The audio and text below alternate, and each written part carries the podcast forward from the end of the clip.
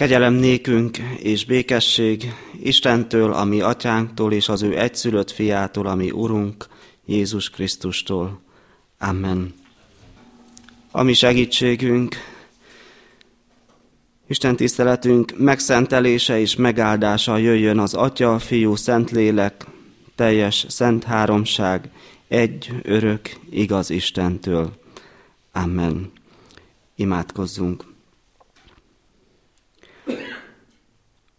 Urunk Istenünk, hálaadással állunk meg előtted, és megköszönjük, hogy újra összegyűjtöttél bennünket, hogy újra jelenléteddel és a te ígéddel, lelki táplálékkal akarsz megajándékozni. Segíts nekünk megérkezni, elcsendesedni, önmagunkat megüresíteni, hogy valóban messze ragyoghasson az a fény, az a világosság, amely Jézus Krisztusban jött el erre a világra. Hát, hogy a körülöttünk és bennünk levő sötétség és hiába valóság megszűnjön, leomoljon, hogy akadálymentesen szólhasson a Te igéd, eljusson a mi szívünkig, ne csak a fülünkig. Érints meg bennünket, áld meg együttlétünket, rátfigyelésünket. Amen. Isten igéjét felolvasom, és aztán az új éneket, illetve ez nekem lesz új, énekeljük. Két helyről egész hetünket végig kísérte a Galatákhoz írt levél hatodik rész második versből. Az egymás terhét hordozzátok, és így töltsétek be a Krisztus törvényét, és a ma estére kijelölt ige szakaszunkat, a Lukács evangéliuma 24. rész 15. verséből, az Emmausi tanítványok történetéből. Miközben beszélgettek és vitatkoztak egymással, maga Jézus is melléjük szegődött, és együtt ment velük. Isten tegye áldottá szívünkben a meghallott igét, és akkor most az ének tanulással, vagy a közös énekléssel készüljünk tovább. Foglaljunk el helyet. Az egymással vitatkozók szeretet forrása Jézus a csatlakozó szeretet. Ezt a címet kaptam erre az estére, az ige kapcsán, ami egy sorozat része. Sajnálom, hogy nem lehettem itt az előző estéken, és csak így idegenként becsöppenek, de mégis otthon érzem magam, és már az első kapunyításkor tapasztaltam azt a vendégszeretetet és testvéri szeretetet, amely azt mutatja, hogy egy élő közösségbe érkeztünk barátommal, testvéremmel. Miközben beszélgettek és vitatkoztak egymással, maga Jézus is melléjük szegődött, és együtt, együtt ment velük. Az Emmausi tanítványokról van szó. Erről beszél az ige, és miközben róluk olvasunk, róluk hallunk, önkéntelenül is magunkra is érthetjük. Beleképzelhetjük magunkat az ő helyzetükben. Annál is inkább, mert az Emmausi tanítványok életérzései, a csalódottság, a kiábrándulás, a reménytelenség, a tanácstalanság, a hiába valóság, a szomorúság, az értetlenség, és még sorolhatnánk ezeket az érzéseket,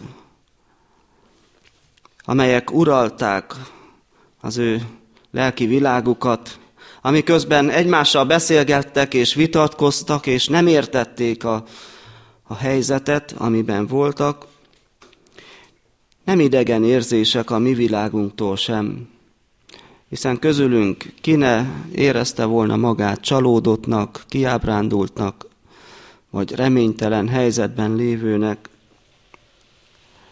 Sokszor a szomorúság is erőt vesz rajtunk, Mindannyian átélünk olyan helyzeteket, amiben ezek a mondatok jelzik a lelki állapotunkat, hogy pedig én jót akartam, azt hittem, hogy folytatjuk, és ez nem lehet igaz. Hogy történhetett ilyen? És ezekben a helyzetekben az a kérdés is benne van a keresztény emberek életében, hogy hol van az Isten. Ahogyan biztos vagyok abban, hogy az Emmausi tanítványok is feltették ezt a kérdést. Amikor látásunkat valami akadályozza, és nem ismerjük fel a jelenlévő Istent. A körülmények fölött, között jelenlévő Istent. Hol jelenik meg ma Jézus, hol fedezhetjük fel az ő munkáját, hol találkozhatunk vele ma. Én remélem, hogy ha nem is én adok erre választ, de az ige hirdetésben, vagy a mai estén is, és folyamatosan a keresztény életünkben, Isten akaratának a keresésében kapunk ezekre a kérdésekre válaszokat. Nem csak a világban vannak megoldhatatlannak tűnő feladatok és problémák, nehézségek, konfliktusok és vitatkozások. Egy picit talán kitérőt tennék a vitatkozás szóhoz kötném a következő mondandómat. A kommunikációnkra jellemző az, hogy elfér benne a vitatkozás. És a gyülekezet növekedésével és a gyülekezeten belüli kapcsolatok mélyülésével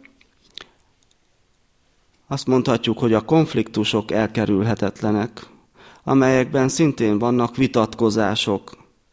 Az a gyülekezet, ahol a tagok közt nincs konfliktus, nincs értetlenség, valószínűleg, hogy egy egészen új gyülekezet, vagy új közösség, vagy eddig nem alakultak benne mély kapcsolatok. De különböztessük meg a, a veszekedést, a vitát, a viszályt, mert ez negatív és romboló hatású a közösségre nézve, az építő termékeny vitától vagy beszédtől. Tehát az egyik oldalon azt látjuk, hogy amit a világban is gyakorta átélünk, akár szenvedő alanyként, hogy sok veszekedés és vita van, az egyik győz, az egyik fél győz, a másik veszít. Ez elválaszt egymástól embereket, szétválaszt, megoszt. Túlzásokba esik, az, aki ezzel az eszközzel él, magyarázkodik, ez maga a vég letör, elcsüggeszt, rendszerint rejtett terv van mögötte, egy szemétől eredhet. Olyan jellemzőket mondok, ami a kommunikációnak eme válfajára jellemző. Tehát egy szemétől ered, aki mindenáron keresztül akar valamit vinni, és nincs tekintettel a másikra. Ez egy harc, egy küzdelem, és rendszerint kemény. Ellenben az építő és termékeny, konstruktív vita vagy beszéd az, amelyikben mindkét fél nyer a végén. Megbékélést keres fokozatosan, igazságot mond szeretetben. És maga a vita egy eszköz a cél elérésére utat keres valami jobbra, nyílt kártyákkal játszik a benne levő szereplő, és szükség esetén a közösség elé is hozható, de ez is kemény munkával, rendszerint kemény munkával folytatható. A Biblia tehát megkülönböztet veszekedést, vitát és termékeny konfliktust. Fontos, hogyha bibliai alapokon akarunk élni, és kereszténynek mondjuk magunkat, akkor az előzőt kerüljük, azt a fajta vitát, ami rombol, ami pusztít, ami kárt okoz a másikban és a saját életünkben is. Viszont ragaszkodjunk ahhoz, amit a Biblia tanít. Honnan vannak viszályok és harcok közöttetek? Kérdezi Jakab apostol. Nem a tagjaitokban dúló önző kívánságok okozzák-e ezeket? Kívántok valamit, és nem kapjátok meg. Öltök és irigykedtek, de nem tudtok célt érni. Harcoltok, és viszálykodtok, mégsem kapjátok meg azért, mert nem kéritek. Ez a fajta vita, viszály nem tetszik az Istennek. Ugyanezt mondja Pál is a 2 Timóteus 2.14-ben, az Isten színe előtt bizonyságot téve kérdőket ne folytassanak haszontalan szóharcot a hallgatók romlására. Az Úr szolgálója, szolgája ne viszálykodjék, hanem legyen barátságos mindenkihez. És a Biblia nagyon sok figyelmeztetést, utalást tesz, tartalmaz a vezetők számára, a termékeny vitára, buzdításra, a lelki növekedés érdekében. Nemrégen olvastuk, a teljes írás hasznos a feddésre, megjobbításra, az igazságban való nevelésre, vagy beszéljünk igazat szeretetben. Inkább tükör legyünk, mint hogy mások érzéseit akarjuk megváltoztatni. Örüljetek az örülőkkel, és sírjatok a sírókkal. Ahogyan a Krisztus testében, a gyülekezetben, a közösség, élő közösségben együtt szenvednek a tagok, egymás építésére legyünk áldás. Igaz érzelmeket fejezzünk ki, de ne védkezzünk, ne ártsunk másoknak.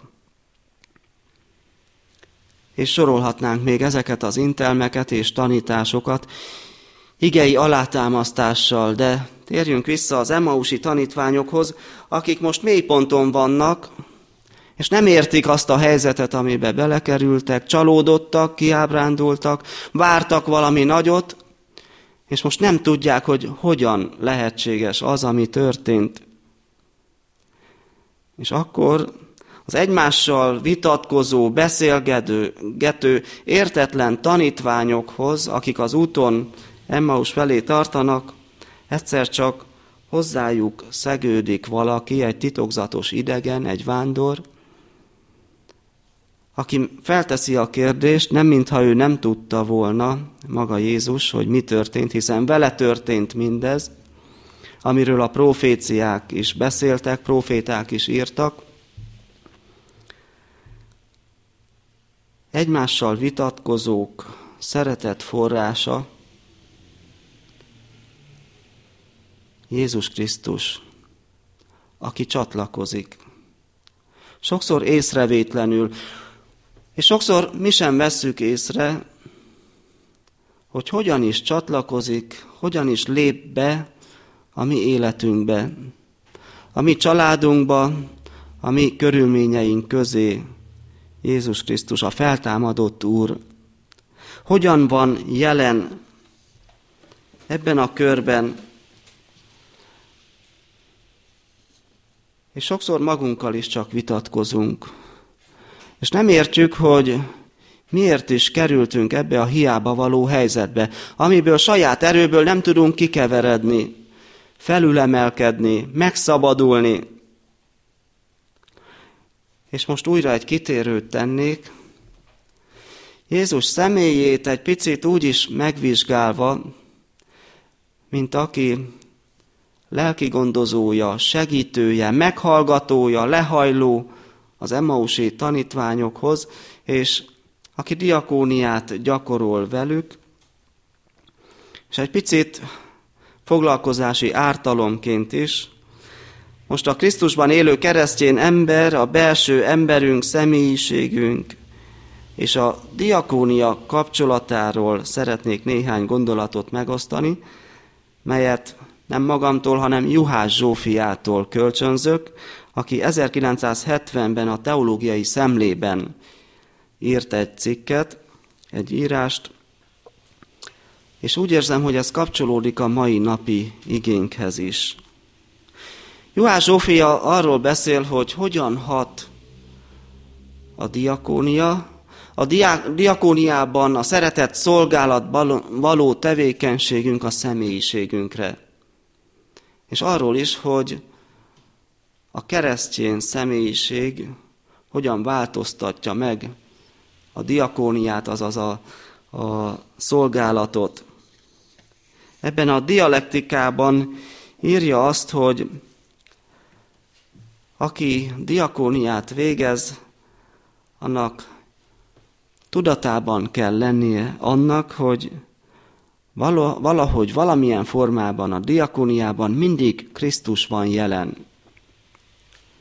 Az különbözteti meg a szociális munkát a diakóniától, hogy Jézus jelenlétében történik az a segítés, az a meghallgatás, az a szolgálat, amit egyik az ember a másikkal, a szükségben levővel tesz. Nem egyszerű pillanatok azok, nem hétköznapi gesztusok, hanem Krisztus jelenlétében valók, ahogy az Emmausi tanítványok is átélik, akik segítségre szorulnak, támogatásra, világosságra, és arra, hogy megértsék, hogy mi is történt velük. Mert kiábrándultak, mert nem volt reménységük, hitüket is vesztették, vagy összezavarodtak, mert nem tudták, nem értették, hogy miért kellett megtörténnie, hogy Jézust elveszítik, hogy keresztre feszítették, meghalt és eltemették, és nem akarták elhinni, hogy feltámadt. De amikor Jézus belép az életünkbe, megérint bennünket, amikor csatlakozik hozzánk, sokszor a mi szemünket is valami eltakarja, hogy felfedezzük őt. Ezek a pillanatok éppen azért nagyon gazdag és hihetetlen kincseket hordoznak, mert az élő, feltámadott Jézus Krisztus van jelen. És mindannyian be tudnánk számolni olyan pillanatokról, amikor Jézus így csodát tett az életünkben, a Krisztussal töltött pillanat ezért gazdagító, gyógyító, irányt adó, reményt adó, fejlesztő és nagyszerű.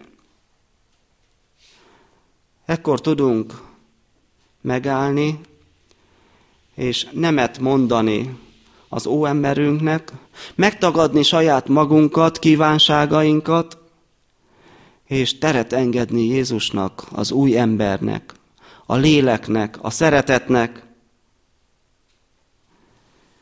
Miért más annak az embernek a kereszténysége, aki ismeri és gyakorolja a diakóniát, mint azé, aki ezt nem teszi.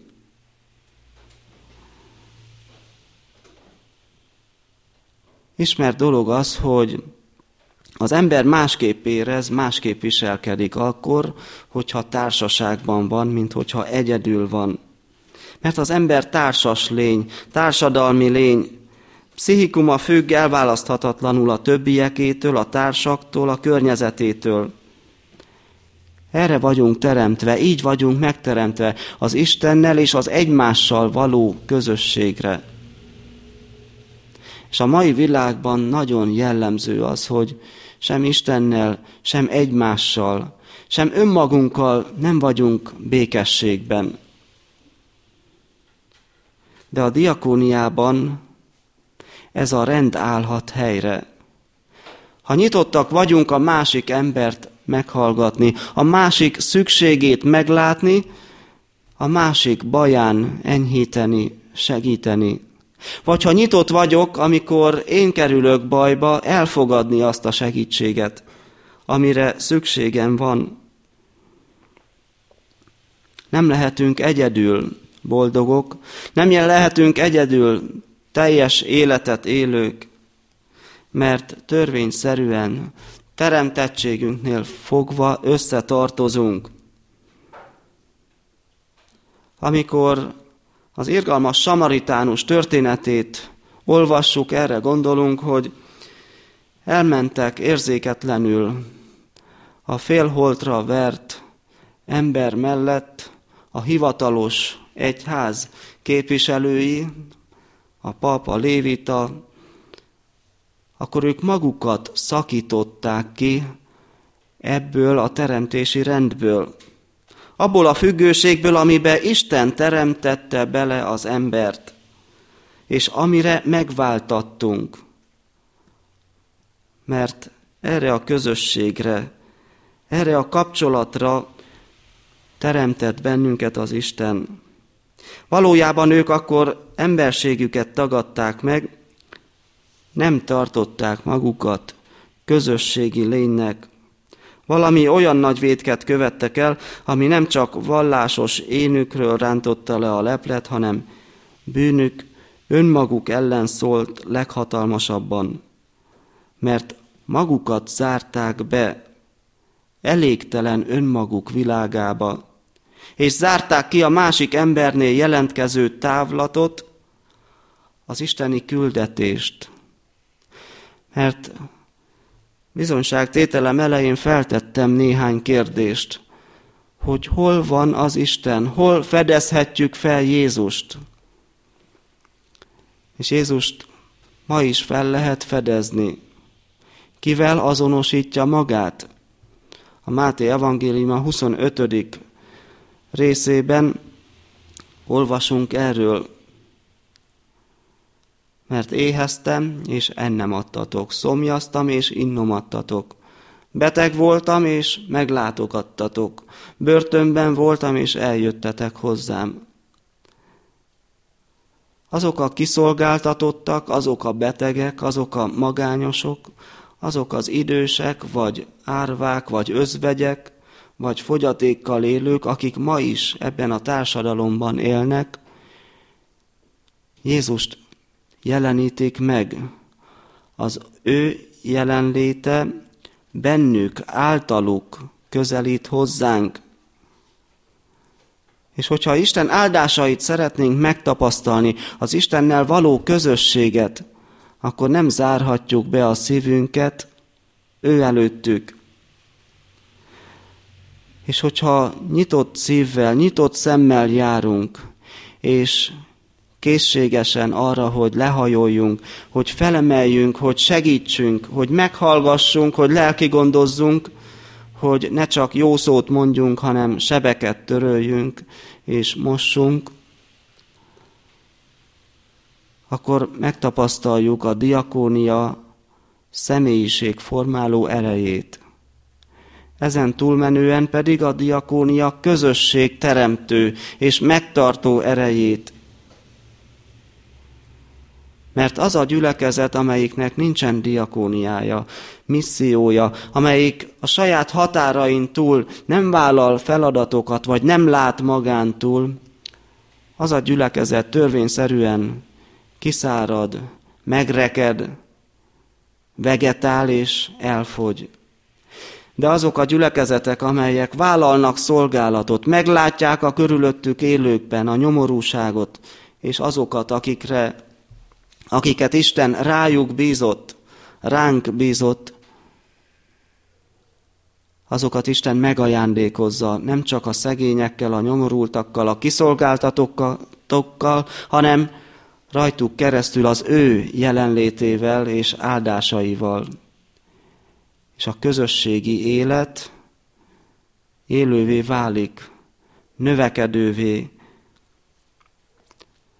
Az ember a másikkal való kapcsolatában a felebaráti viszonyban találhat igazán önmagára, és ismerheti meg önmagát is, képességeit és kegyelmi ajándékait és küldetését. Hiszen sok ember cél nélkül éli az életét, és nem tudja, hogy mi az élete értelme és célja. De a feladatokat látó ember és elvégző ember megtalálja az Isten akaratát az ő személyére vonatkozóan, hiszen a feladatok, amiket felvállalunk és elvégzünk, azok megmutatják, hogy mi a mi küldetésünk. Hol akar látni bennünket az Isten? Itt lesz igazán az ember, kimozdul a szűk önző világából, ami bezárja és kizárja az emberek közül, és az igazi emberségét találja itt meg. De ennek feltétele mindig a Krisztus jelenléte.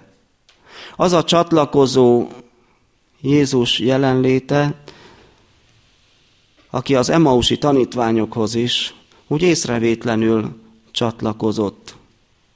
És akiket, akit nem fedeztek fel, és, és nem értették, hogy ő az egyetlen idegen, aki nem tud arról, hogy mi történt Jeruzsálemben az elmúlt napokban. És Jézus, amikor felteszi a kérdést, hogy hát mi történt, hát meséljétek el, ezekkel a kérdésekkel a tanítványoknak segít. Hogy éljék át, mondják ki, tudatosítsák, hogy valóban mi is történt. Hogy amit fejjel, észszel tudtak, de a szívükkel nem értettek, és ami miatt ilyen csalódottak voltak, az az Isten üdvtervében minden szépen a maga helyén egymás után következett. És ahogy Jézus megszületett, és a földön töltött pár évtizedet, és tanított, és az Isten országának jeleit megmutatta a csodákban, és aztán megtörtént vele, aminek meg kellett történnie, egészen engedelmes volt a kereszt halálig, ezek az Isten üt tervében meg voltak írva, és nem kell kétségbe esnünk, amikor kilátástalan helyzetbe kerülünk, mert az Isten a tenyerén hordoz bennünket.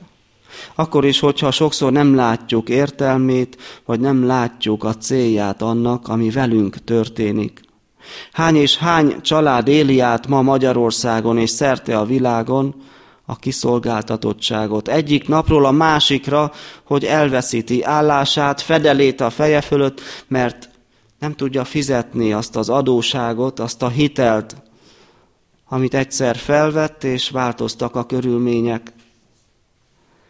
Vajon hogyan tud erre válaszolni a kereszténység, a gyülekezetek, az egyház? Hogyan tudunk ebben segíteni? Tovább menve láthatjuk, hogy a diakónia jelenti az ember számára a felelősséget. Ezekben a cselekvésekben, szolgálatokban veszi és veheti észre az ember, hogy erős, hogy nagy, hogy rá valaki most vár, hogy neki itt és most valamit csinálnia kell. Nagyok, nagyon sok fiatal és felnőtt ember is önértékelési zavarokkal küzd. Nem éli át azt ebben a társadalomban, ilyen gazdasági körülmények között, hogy ő erős, hogy rá szükség van, hogy az ő képességeire, kreativitására, adottságaira, személyére szükség van, inkább azt, hogy számokban gondolkozunk, statisztikákban, dolgokban, és csak papíron vagyunk fontosak esetleg.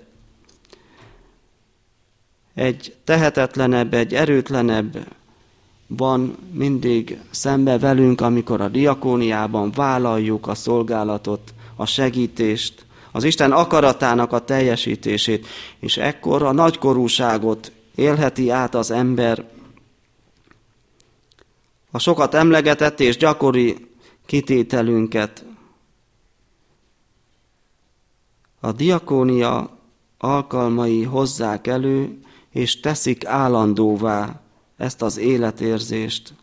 A felelősség, a bátorság, a biztonság, a meggondoltság, ami tulajdonképpen a nagykorúság jellemzői, és a betegség, a bűn, a szenvedés és a halál tényeivel néz szembe alkalomról alkalomra a diakónus, és minden nagykorú keresztjén ember, ami erőnket, időnket sokszor meghaladja, vagy az idegünket, lelki erőnket is igénybe veszi, de pontosan ezek a helyzetek, ezek a feladatok edzik meg az embert, és teszik erőssé, és harcossá, és felelőssé. A nagykorú keresztény vonásai csak ebben a kohóban bontakozhatnak ki, mondja Juhász Zsófia. És ezért olyan erős személyiségformáló ereje van a diakóniának, mert valóban más az a keresztény, aki ilyen utakon jár, aki vállalja a szolgálatot, aki az Isten szemével és Isten szeretetének indulatával, Krisztusi indulattal nem csak lát, hanem cselekszik is, és engedelmeskedik az Istennek, mint az, aki rohan, meggondolatlanul, felelőtlenül, esetleg még lelkesen az imaórára, mert imádkozni akar, de cselekedni nem. Nagyon fontos, nem kijátszani akarom a két dolgot egymás ellen, hiszen diakónia nincs ima nélkül, lelki elcsendesedés, ráhangolódás nélkül. Jézus felismerése jelenlétének megtapasztalása nem megy imádkozó lelkület nélkül. A lélek lélegzett vétele az imádság. És aztán a következő pont, amiben a függőséget tapasztalhatjuk meg, a függőség mégpedig az Istentől. Az Istentől való meghatározottsága, szeretet befolyásoltsága.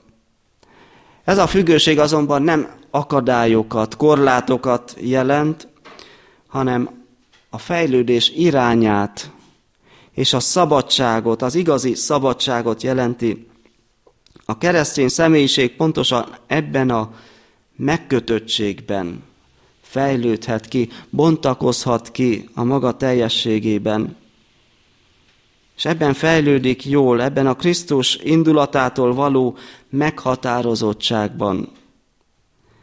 Ez ment meg minden olyan lelki ficamtól, ami sokszor jellemzi az életünket, és kijelenthetjük, hogy az ember még soha nem deformálódott a jól értett és jól megélt Krisztusi szeretettől. Az irgalmasság gyakorlása nem ártott meg az egyháznak sosem, de igenis megártott neki, ha nem akart irgalmasságot gyakorolni. Érdekes, hogy soha semmi nem tudja megmozdítani az embert annyira, az egész embert, mint ez az önzetlen szeretet. A teljes szív, a teljes lélek, a teljes elme forog itt mindig kockán, és ez nem rossz az embernek. Ez jó. Ez teszi kívánatossá a kereszténységet, hiszen az első keresztényekről is azt állapították meg a kívülállók, hogy egymást szeretik. Milyen különös dolog. Ma mennyire tudja ezt megállapítani a világ, ha nézi az egyházat, a gyülekezeteket, ha néz bennünket.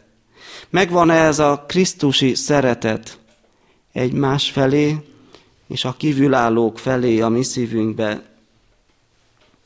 A lehetőségekkel való nem élés az isteni küldetés megvetését jelenti. Ez egy olyan szárnya szegettség, amiben nem lehet repülni és szárnyalni, nem lehet növekedni. Szemben az engedelmességben jelentkező lendülettel. A jégben semmi sem növekszik. De hogyha engedjük felolvadni a jeget, akkor változás történik. Sokszor a mi jeges szívünk és lelkünk nem enged kapcsolatokat, akadálymentes kommunikációt és az Isten szeretetét tovább áradni. De tanulhatunk a, a Szentlélektől és a levegőtől. A levegő mit csinál? Hogyan működik? A rendelkezésre álló teret kitölti. Nem akad meg akadályokban, hanem még a kulcsjukon, az ajtó réseken, az ablak réseken télen különösen is érezhetjük ezt, amikor a hideg levegő jön be, hanem jó a szigetelés, átáramlik. Az Isten szeretete hogy tud átáramlani a mi életünkön? Vagy elszigeteljük azt a szeretetet, ami nem azért van, hogy mi lubickoljunk abban, és bővölködjünk, és élvezzük így az életet önző módon, hanem közvetítői legyünk a környezetünk felé, ebben a világban, abban a világban, amely sóvárogva várja az Isten fiainak megjelenését, és aminek megváltoztatására a saját erőből hiába határozzuk el magunkat, hiába fogunk össze, nem fog sikerülni. De hogyha az Istenre figyelünk, és ha felfedezzük őt, ha felfedezzük a Jézussal való kapcsolatban rejlő erőt, ahogyan a cím is mondja, az egymással vitatkozók szeretet forrása, igen, lehet Jézus az ő csatlakozó szeretetével.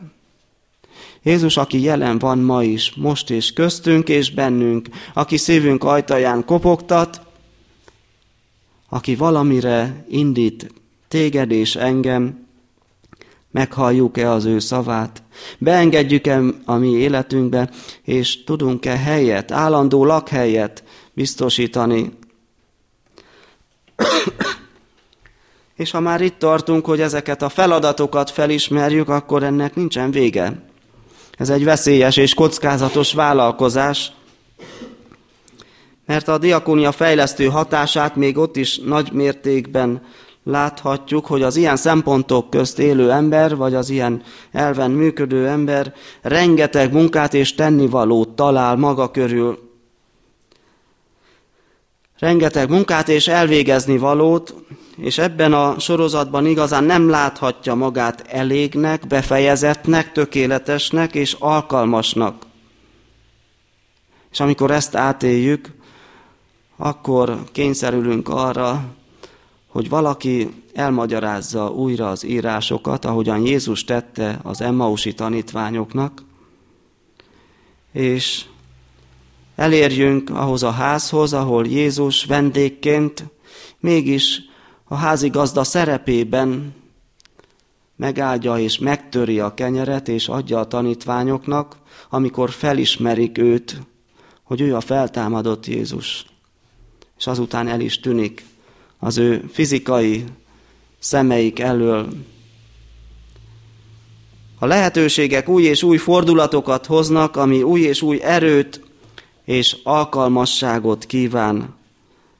Az önelégedettség, a magabiztosság elleni, ellen is a legjobb fegyver hát, hisz napról napra át kell élni annak az alázatát,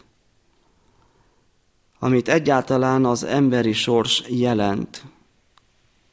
Az erőtlenség, a szenvedés, a halál látása, tapasztalása felszínen kell, hogy tartsák a keresztény emberben és a diakónusban az isteni kegyelemre való legőszintébb ráutaltságot. Segíthet-e valami jobban az emberi személyiségünk, hitünk fejlődésében, mint ez az út, mintha látja a kicsinyességet, kicsinséget, a saját kicsiségét, erőtlenségét, alkalmatlanságát és az Isten nagyságát, az Isten határtalan szeretetét, irgalmát, amely fel akar emelni, láttatni akarja a jövőt, és ebbe be akar vonni bennünket. Vajon mennyire vesszük észre a ma is jelenlévő Istent, aki a kicsinyekben, a kiszolgáltatottakban szól hozzánk. Különös esemény a szeretet cselekvése, de ez a különösség Jézus jelenlétében van, vagy ennek a kulcsa. Ezért és így járul hozzá személyiségünk kibontakozásához is, és a gyülekezetünk megerősítéséhez. Ezen az úton leszünk azzá, amivé lennünk kell, emberekké és segítségekké.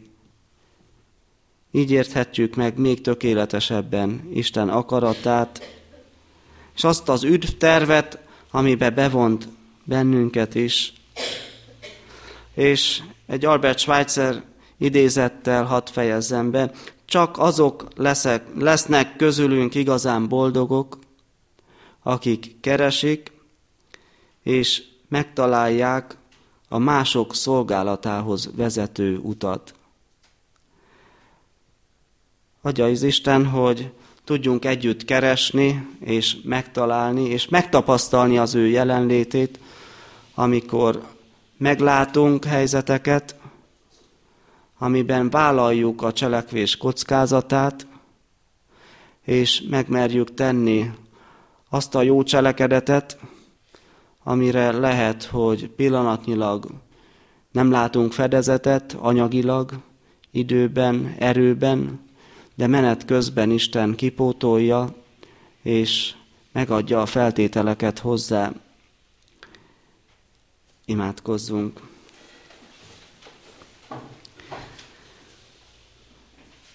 Akinek szívében imádság van, hálaadás vagy kérés, az csendben, némán mondja el néhány percben, csendesedjünk el Isten előtt. Urunk Istenünk, megvalljuk neked, hogy mi is sokszor csalódottak vagyunk. Reménytelen a helyzetünk, vagy annak érezzük, tanácstalanok vagyunk. Sokszor a szomorúság győz az öröm fölött. Az értetlenség, a te akaratod felismerése fölött. Köszönjük, hogy amikor rólad beszélgetünk, vagy vitatkozunk, megtapasztalhatjuk, mint az Emmausi tanítványok, hogy csatlakozol hogy a Te igét tanulmányozása, olvasása, hallgatása és vállalása, megélése felmelegíti a mi szívünket, megújítja hitünket, megerősít, és megtapasztalhatjuk a jelenlétedet.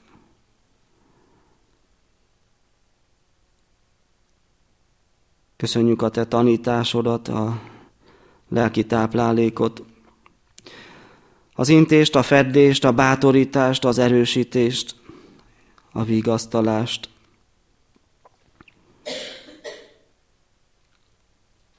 Köszönjük, hogy egymás terhét hordozhatjuk, mert Te megmutatod kinek-kinek a feladatát, keresztjét, amihez tőled kapunk erőt, és kapunk áldást, Köszönjük, hogy Te hívtál el, és Te teszel alkalmassá arra a feladatra, ami, amire elhívtál. Köszönjük, hogy a Te országod építésébe is bevonz bennünket egyen-egyenként. Köszönjük a lelki kegyelmi ajándékokat, amivel megajándékoztál kit-kit a hit mértéke szerint. Köszönjük a gyülekezet létét, életét, minden szolgálatát és munkatársát, minden egyes tagját, a lelkipásztort, a segítőit, a presbitériumot. Te adj olyan látást, olyan nyitottságot mindenkor, amiben megújulást, megerősödést tapasztalva szolgálhatunk téged és dicsőséget hozhatunk a Te nevedre. te áld meg ezt a gyülekezetet, hogy gyarapodhasson, növekedhessen lélekszámban a te dicsőségedre, a te országodat építve. Kérünk, maradj velünk ezen a hétvégén. Megköszönjük az előző estéket, szolgáltatéseket, a megértett igét és a megcselekedett engedelmesen végigjárt utakat a te áldásaiddal. Kérünk, te készíts a holnapi napra is, a te igéddel való élésre, a vasárnap megszentelésére, feltöltekezésre, te adj megújulást, megerősödést. És te áld meg szomszédainkat, azokat az embereket, akik csak keresik, de még nem találták meg életük értelmét, a megváltást, a bűnbocsánatot, az új életet. Használj fel bennünket eszközként, hídként, csatornaként arra, hogy a te szeretetedet továbbítsuk feléjük is. Így áld meg minden alkalmunkat, amikor a Te neved dicsőítésére összegyűlünk, hogy lélekben megerősödjünk, és a közösségben, szolgálatban. Áld meg a kicsinyeket, az elesetteket, rászorulókat, kiszolgáltatottakat, betegeket, öregeket, fogyatékkal élőket. Te indíts feléjük, és te áld meg mindazok szolgálatát, akik már régóta ebben a szolgálatban ember feletti erővel és terheket kell, hogy hordozzanak, hogy tudjuk egymást segíteni, bátorítani, gyámolítani, tartani, egymásért közben járni, egymásért imádkozni. Maradj velünk kegyelmeddel és szereteteddel. Amen. Mi, atyánk, ki vagy a mennyekben, szenteltessék meg a te neved, jöjjön el a te országod, legyen meg a te akaratod, mint a mennyben, úgy a földön is. Ami minden napi kenyerünket ad meg nékünk ma, és bocsásd meg a mi védkeinket, miképpen mi is megbocsátunk az ellenünk védkezőknek. És ne vigy minket kísértésbe, de szabadíts meg minket a gonosztól, mert Téd az ország, a hatalom és a dicsőség, mind örökké. Amen. Az Isten békessége, mely minden értelmet felülhalad, őrize meg szíveinket és gondolatainkat a Krisztus Jézusban.